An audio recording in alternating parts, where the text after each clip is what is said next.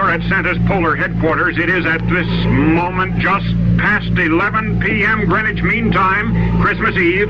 It is dark. It has been dark since September. It is cold. That is, to me, it's cold. It's 64 degrees below zero outside our broadcast shack. This, I understand, is comparatively mild, but it's snowing tonight. It does not snow here often, though there's always adequate ice on the polar cap. I understand from the Kringles that they have less snow here than we customarily have back in Chicago. Moments from now, I'm going to step outside this enclosure. The windows are so steamy and iced up so that you and I will have a better look at the takeoff of Santa's sleigh, which is presently in the final loading process. In the interim, and in behalf of the Hastings Manufacturing Company, which is making this remote origination possible, let me wish for you and for those you love everything that's good for you. And you station men back in the United States, take take tomorrow off and eat too much and have fun. But before you lock up for tonight, be sure your regular customers have a can of Casite tune-up in the crankcase so they'll be sure of a quick start tomorrow.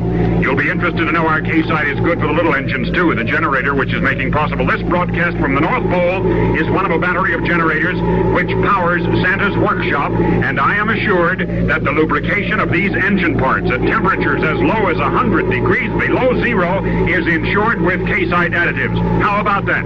In the faint light of this Arctic night, I'm having some difficulty inside this radio shack with this glass window visibility again, so though my remarks may be less intelligible in the 45 knot wind that's swirling through the Santa land tonight, I'm going to step outside presently for a better view. The workshops opposite resembled a beehive when I arrived late this afternoon, your time, but one by one, the lights in those long buildings have been going out. Ladies and gentlemen, I just received word from the good St. Nicholas himself that his ETA over the USA will be 1.53 a.m. That's just, no, a little more than four hours from now. That means tailwinds are anticipated.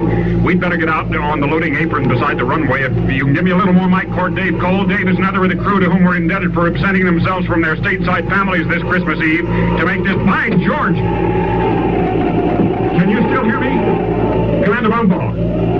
Can you hear? I can see you fellows through the swirling snow, but uh, I'm going to assume that we're on the air. Santa's sleigh is still alongside the loading dock. Helpers are fussing with the eight reindeer harness. Dunder and Blitzen and Dancer, as, previously announced in the States, Rudolph is not going to lead the hitch this year. But the first time in ten Christmases, Rudolph, whose red nose was a prime navigational aid for several of those years, is lame with a slightly injured fetlock, will stay behind.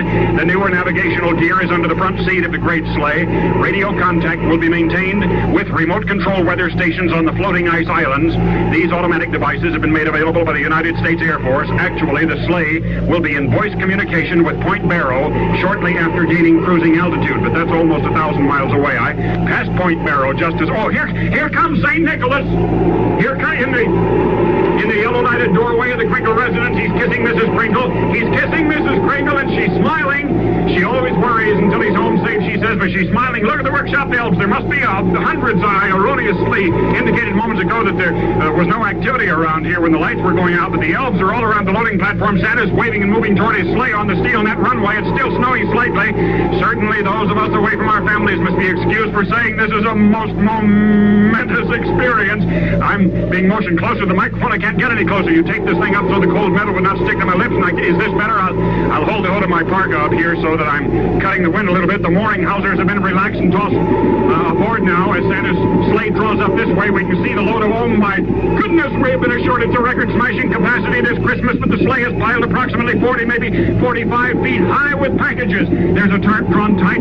The elves, here, uh, oh, Santa's waving. So long, Santa. Excellent snow landing conditions have been promised down through the maritime provinces. Rooftop landings are practicable any weather with an and they're off. They're down the steel net runway, and they're off. I can see the running lights. I'm losing sight. He's certain Mrs. Santa is outside the door in just a house dress. My goodness, she's waving. Santa's waving and saying something. Did you get it? I got it. I got it. Santa, who is now headed your way, had this to say. Merry Christmas to all, and to all, good night.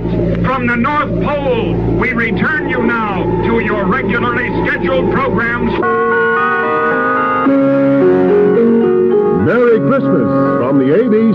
Radio Network. We hope you are enjoying the old time radio programs on the Radio Then Network podcast.